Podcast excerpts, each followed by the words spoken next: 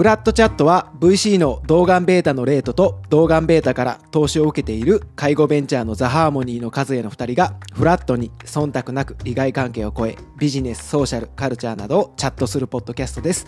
パーソナリティのザ・ハーモニーの高橋和也です。動画ベータの田辺レイトですはいということであの味を占めてですね質問に答えていく回を前回もやらせていただきましたが、はい。結構楽しかったですねあのいや、そうなんですよ。で、あの、シャープ57回の時にですね、はい。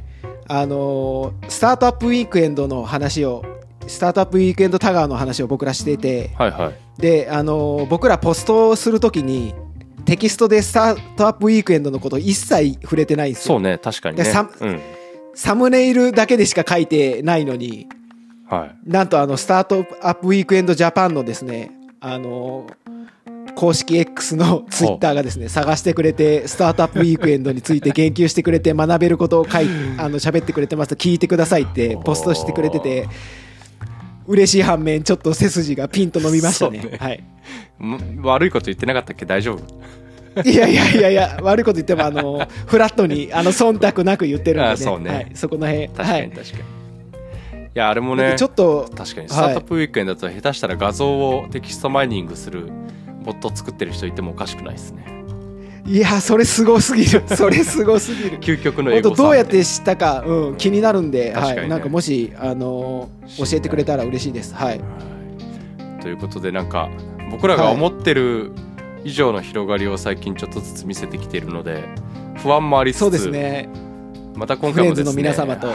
はい、はい、はい、味を占めてですねあの樋口さんのはい、アドバイスに乗っ取りまして、はい、あの今回ねお問い合わせいただいたポポラスさんというはい、フレンズの方はい、ポポラスさん。はい、要介護1の母を持ち昨年から遠距離介護をしています、もっとほ介護について話を聞きたいですと。うわ俺パターンか、俺のターンか。はい、散々ここまでね介護の回全然聞かれないんすよねみたいなの言われてたけどはい。ニーズ高いね介護やっぱ。いや、でも、再生回数少ないですけどね、介護会。そうね。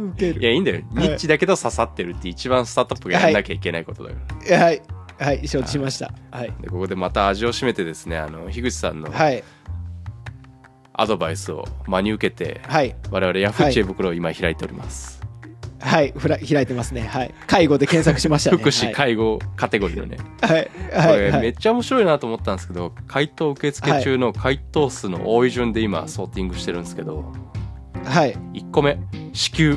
はい、息子夫婦が私を老人ホームに入れる話をしてきました。はい、2個目親の介護が終わってようやく自分の人生が始まるというと不謹慎ですか、はい、このさ温度感の差がすごいよね。いやー温度差がすごいし今レートからこう、声にして聞くとやっぱ基本的に介護ってネガティブなイメージがね。やっぱすげえあるんだなと思いました、どっちもね。うん。子本当に介護ってネガティブってタイトルの頭についてるからね、うん。うんこれ本当になんか本人にとっては子宮なんだよね。うんいやそうなんすよね。そうなんですよ。何がこういうのを生んでしまうんでしょうね。なんかこの第1話からこの話したじゃないですか。介護って本当にネガティブって話を、はいはいはいなんかこのネガティブイメージがあるからこそすれ違いが絶対起きてるなって気がするんですよ、うんうん。いや確かに確かに。はい。これってなんかお互いがネガティブイメージ持ってても多分すれ違うし、はいはいはい。どっちかだけがポジティブだったとしてもすれ違うじゃないですか。うんうん。だからやっぱなんかこの介護を受けるとかいうことに対してどうしたらポジティブ。ポジティブまでいかなくてもニュートラルになれるかですよね。その冷静に話ができるようになるかですよね。うんいやーなんかそれで言うとやっぱ人間ホモ・サピエンスの課題な気がしましたね。またいきなり死後でっかくしちゃったけど。そうね。はい。いややっぱ老化に対する恐怖があるんじゃないですかね根底には。あはい。ーそれでも介護する側にとっても？その恐怖が。えーっといやえっとその両方に意インプットされてる本能的に老化って悪だみたいなネガティブなあーなるほどね。生物として、うんうんうん。でただ生物上はそうなんだけど人間ってあのー結構克服してきてるじゃないですか老化に対して。うん。他の動物に比べれば。うんうんだからこう健康寿命とかも伸びてるしそもそもの寿命も伸びてるっていうところはあると思うんですけど。うんはいでもとはいえそのベースにその恐怖っていうところからネガティブが来てるんじゃないかなと本当今思いましたこの話を聞いて。はい。うん。まあでも健康寿命が伸びるとはい。結果として介護の必要性は多分増してるじゃないですか。はい。おそらく。その健康寿命が短い時って結果まあ多分寿命も短かったわけで健康寿命と寿命との差が介護の期間ですよね、うん。はい。だから割とこれって近代の話ですよねきっと。介護ってそうですいうものねそうですね、うん。の課題感っていうのがどんどん大きくなってきている。でおそらくまあ統計取ってないから分かんないけどきっと健康寿命の伸びよりも平均寿命の伸びの方が長いんじゃないかな。要は介護が必要な期間は実は伸びてるんじゃないかって気がしてて、ああなるほどね、はいはい。健康寿命よりも健康じゃない寿命の方の伸びの方が大きいとそうならざるを得ないじゃないですか。そうですね。介護のの必要な期間がこれって長く今後もなりますもねそうんなのかね、うん。要は寿命が伸びるよりも健康寿命を伸ばすっていうことの方が伸びが遅いっていう状況を変えるのが一番うんうん。介護に対してのインパクトありそうだけどポジティブネガティブな話から早速それてるんですけど。いやいやいや あのでもなってると思いますよ。なんかあの、僕好きなエピソードがあって。はい。あの手塚治虫が年代別の男女の絵を描いてるんですよ。子供から老い老いるまで。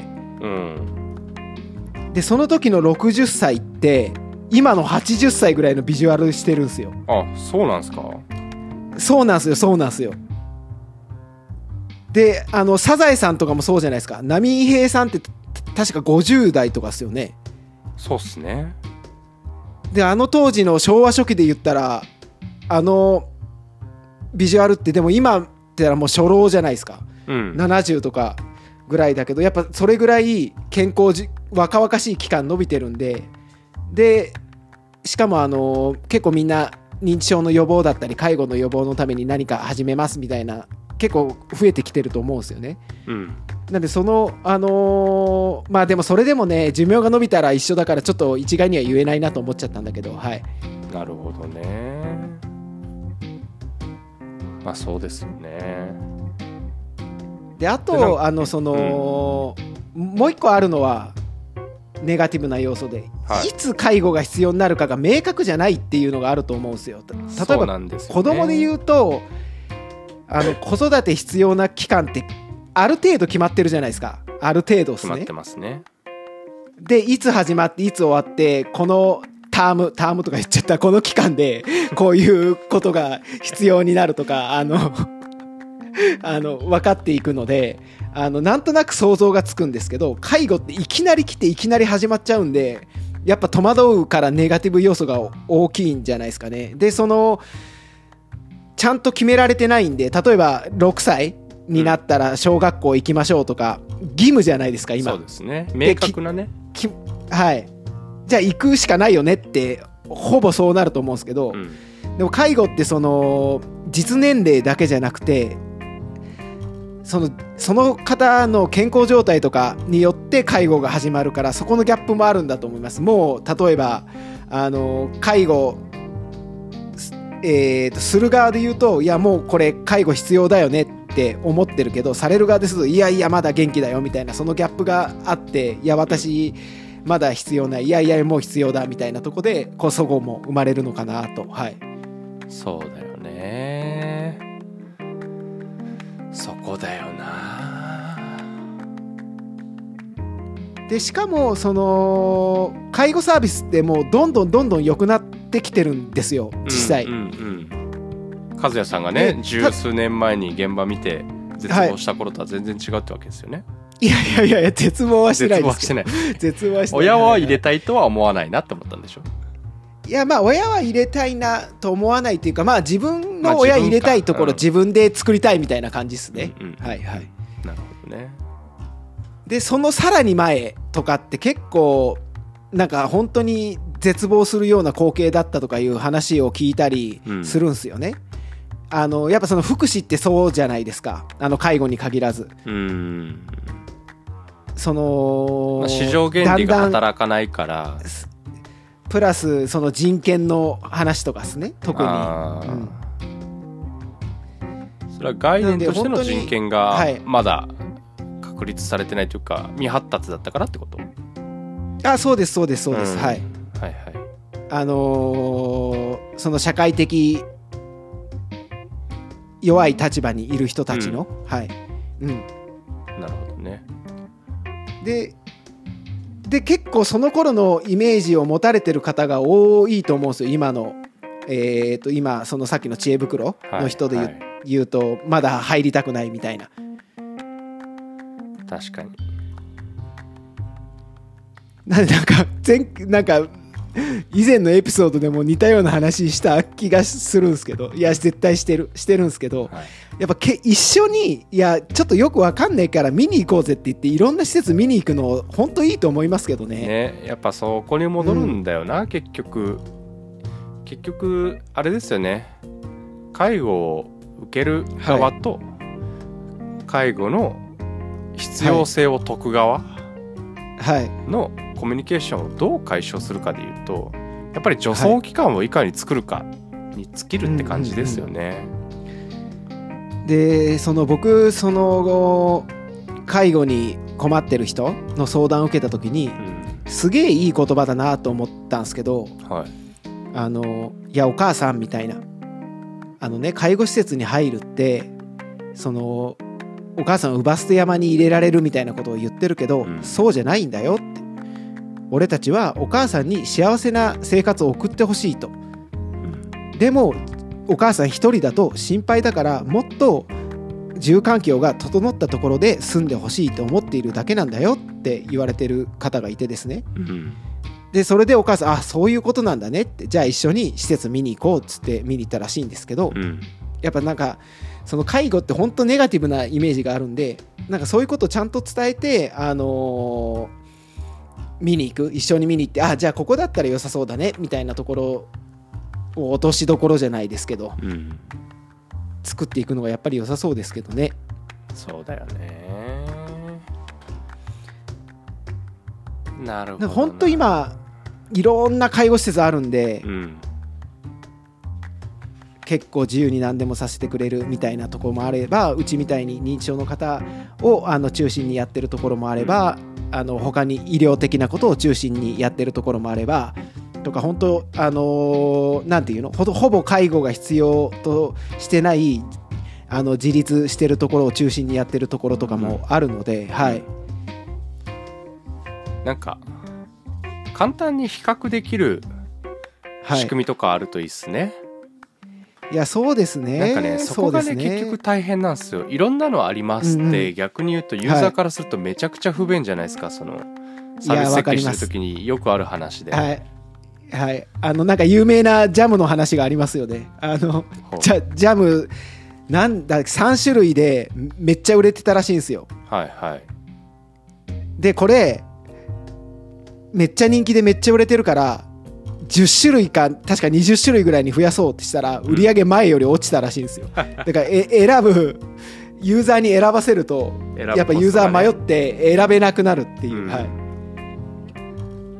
いやそうそうなんだよね。でしかも割と現地に行かないとわからないことも多いじゃないですか内容的に。いやーわかんないですね。わかんないですね。こればっかりは今オンライン対応とかもやってたりしますけど。やってても見に行きたいじゃないですか。かいやしかも絶対行った方がいい。ね、うん。そこの難しさだよね。いやなんか前回に引き続き保育園を選ぶっていう自分の実体験からするとはい。妻がスプシ作ってくれて行ったところの 比較表とか作ってくれたんで。いやすごい。なんかこの話だけすると完全にお前マネージャーやってんじゃねえよプレイヤーやれよって感じすげえするんだけど まとめた少し見て意思決定してるだけみたいな風に聞こえる事実そうなんでそうなんですけど。はいはいはいい。やでもこれもなんかねスプシ作って比較するっていう素養があるからこの動作がはい。行われて僕は助かってるわけで、はい、あのスプシってあの表計算ですね表計算のスプレッドシートのはいはい。表計算。シート。はい。はい。すいません日本語に言い直していただいて。いやいやいやあはいいやでもえそれって施設名と特徴とかが入ってたんですか？うんスプシー作って比較するかっていうと、大変だよね。いや大変です。この前言ったみたいに保育園ほど確一的じゃないじゃん？その比較ポイントが。はいはい。はい。そもそも無数にあるし。だからこそまあねケアマネージャーさんとか、まあ、そういうのはい。サポートする IT システムって出てきてるけど、結局のところやっぱ現場に行かないと分かんない空気感も含めて選ぶってなると、はい。まあ今回ご質問でいただいてたように遠隔でやってると相当難しいですもんね。ポポラスさんみたいないや遠隔難しいですね。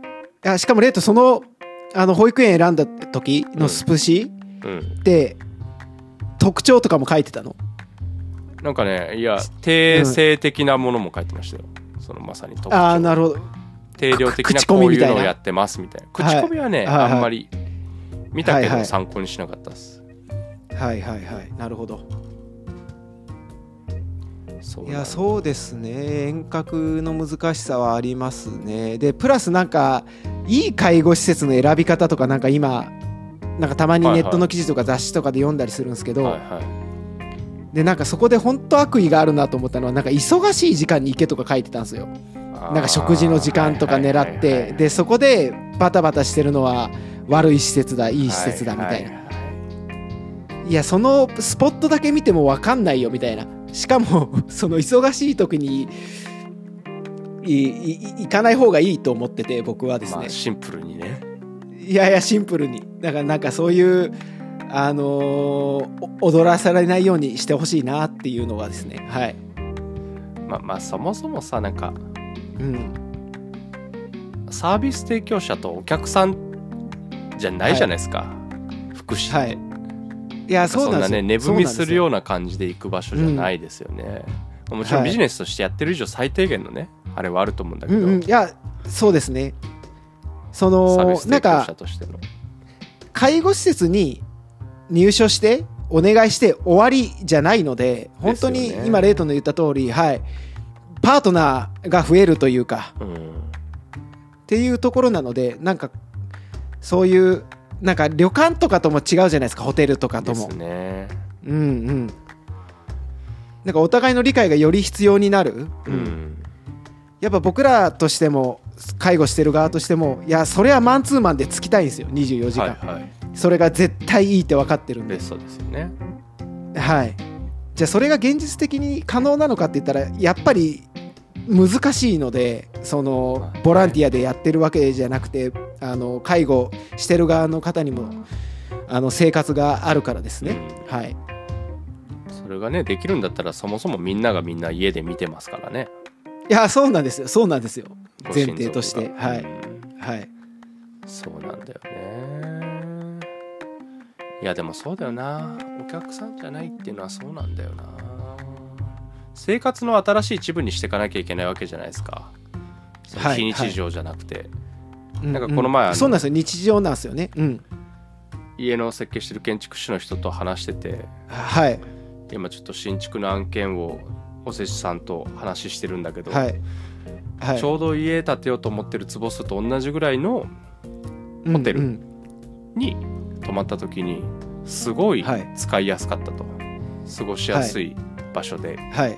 その間取りを参考に作りたいみたいな相談を受けた時に、いやそれはホテルで収納もなくていやそうなんですよ。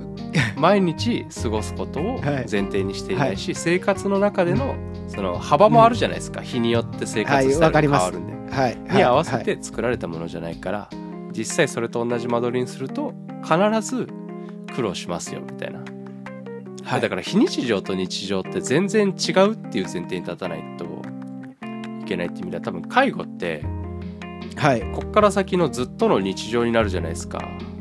はい。なんか保育園と毎回やっぱ違うなと思うのは保育園って終わりがあるから、いやそうなんですよ。しかも明確に。はい。そう。だから教育ってある意味で非日常でいいと思うんですよ。うんうんうん。でも介護って多分非日常じゃダメで、そうですね。生活の場なので。はい。ね、なんかそこの生活っていうことに対しての意識がうん。介護と地続きじゃないっていうことに課題がある気がしましたね。なるほどね。ただ僕はあの、うん。する側する側はやっぱりあのお客さんだって思うもちろんね。意識はうん。絶対必要だと思いますけどね、もちろんもちろん、はい。はい、なあななっちゃよくないのでやっぱうん。プロフェッショナルとしての意識はしっかり持たないといけないと思うんだけどそのお願いする側お願いするっておかしいですけど介護を受ける側ですかね、受ける側はやっぱりその他の同じようなすあのすサービスじゃないんだよっていうのは本当に必要なんだと思います。なんかその預けてお願いして全部終わりじゃないっていうはい、うんうんうんうん。なるほどね。日常を日常として受容していけるかどうか。そうですね。なんで日常なんでね終わらないじゃないですか。終わらないし日常は。はいはい。真剣に考えた方がいいですよねうんうん。一過性のものじゃないから。はい。そこだよな。であとは多分まあとはいえ自分が高齢者になった時にそこまで客観視できるかっていうのはあるけどやっぱ消極的な需要だけじゃなくて積極的な需要までいかないといけないと思うんですよ。その老いっていうものに対して。まあ老いえ積極的なじ需要とは？はい。あの消極的な需要は僕の中のイメージだと、まあはい仕方がないっていう状態、はああはいはいはいはい。まあ老いていくから仕方がないよねと。はい。あの僕のし好きなあの美はい。術作家が障害を対象に、うん。テーマにうん。作品作ってるんですけど、その人がまさにこのせ障害に対して積極と消極の需要っていうのを書いてて。はい。まさに消極っていうのはそれは個性だよねとか。うんうんうんいう需要の仕方はある意味で素晴らしい需要なんだけれども、消極的でとどまっていると、うんうん積極的に需要していこうとするとどうあるべきなのかみたいなところではい。障害があってもはい。障害がない時と同じような生活ができるようにはい。するにはどうしたらいいんだろうとか、少しでも近づけるにははいはい。どうしたらいいんだろうって考えを進めるのが積極的な需要、なるほどで個性だよねっていうのはあくまでその需要の一歩目のステップで。はい。